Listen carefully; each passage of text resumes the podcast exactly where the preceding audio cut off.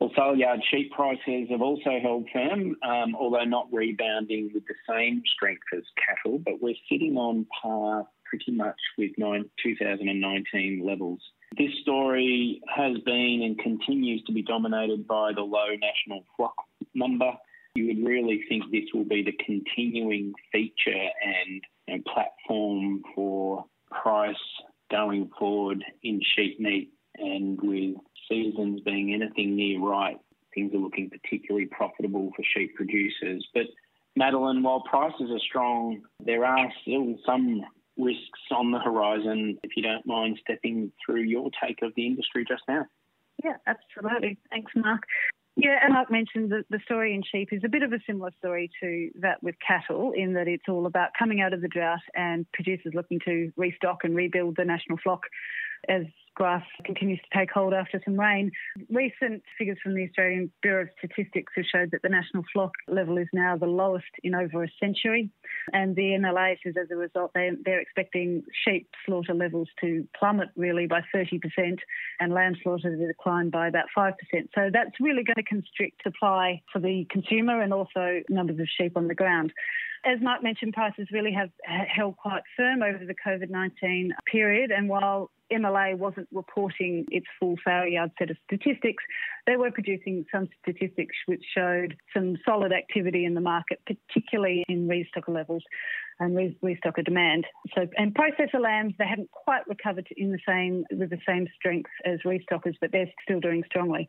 The National Trade Lamb Indicator resumed a few weeks ago, and now we're sitting about at 800 cents a kilogram, which is strong. And it's not near our high 900 cents that we had um, a short time ago, but historically speaking, 870 odd cents is doing it is a really, really strong price. The similar story to that is that yardings and slaughter rates have also dropped significantly. Lamb yardings are currently sitting about 52% below the previous three year average, and sheep yardings are down 58%. Sheep yardings were down most in Victoria and New South Wales, while lamb yardings hardly fell at all in Victoria and Tasmania.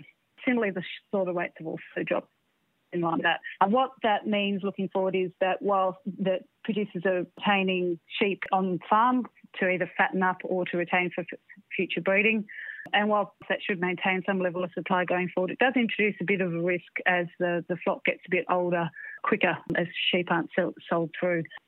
Similarly, with uh, the cattle market, the Australian lamb prices also face a bit of competition from international markets, which have fallen off during the COVID 19 pandemic, while Australian prices haven't. Primarily, that's competition with New Zealand, where their flock is heavily focused on sheep meat breeds. And while Australia and New Zealand really do dominate the sheep meat export market, there is still some concern that places like China will start to go elsewhere because Australian lamb sheep prices are too high.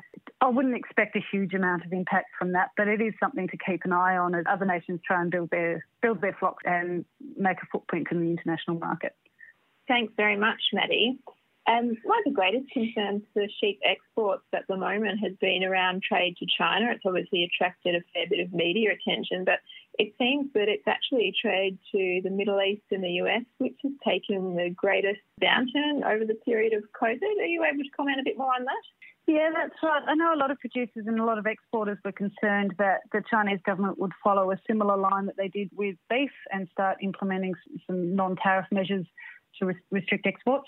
Um, however, to date, the latest data that's up to April, actually land imports to, to China have increased by about 6%. So they're actually performing very strongly. And I would say that with China, it doesn't tend to be that they ever input trade restrictions unless they have a very strong line of supply from another nation. Now, as I said, with New Zealand and Australia uh, really dominating world trade in sheep meat, it's unlikely that China's going to be able to cut ties with Australian lamb entirely.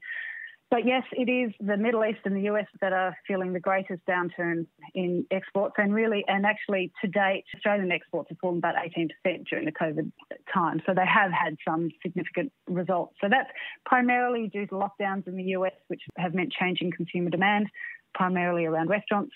And then in the Middle East, it's got a lot to do with the oil price, which is highly correlated with consumer demand and consumer spending. So there was to watch in the future.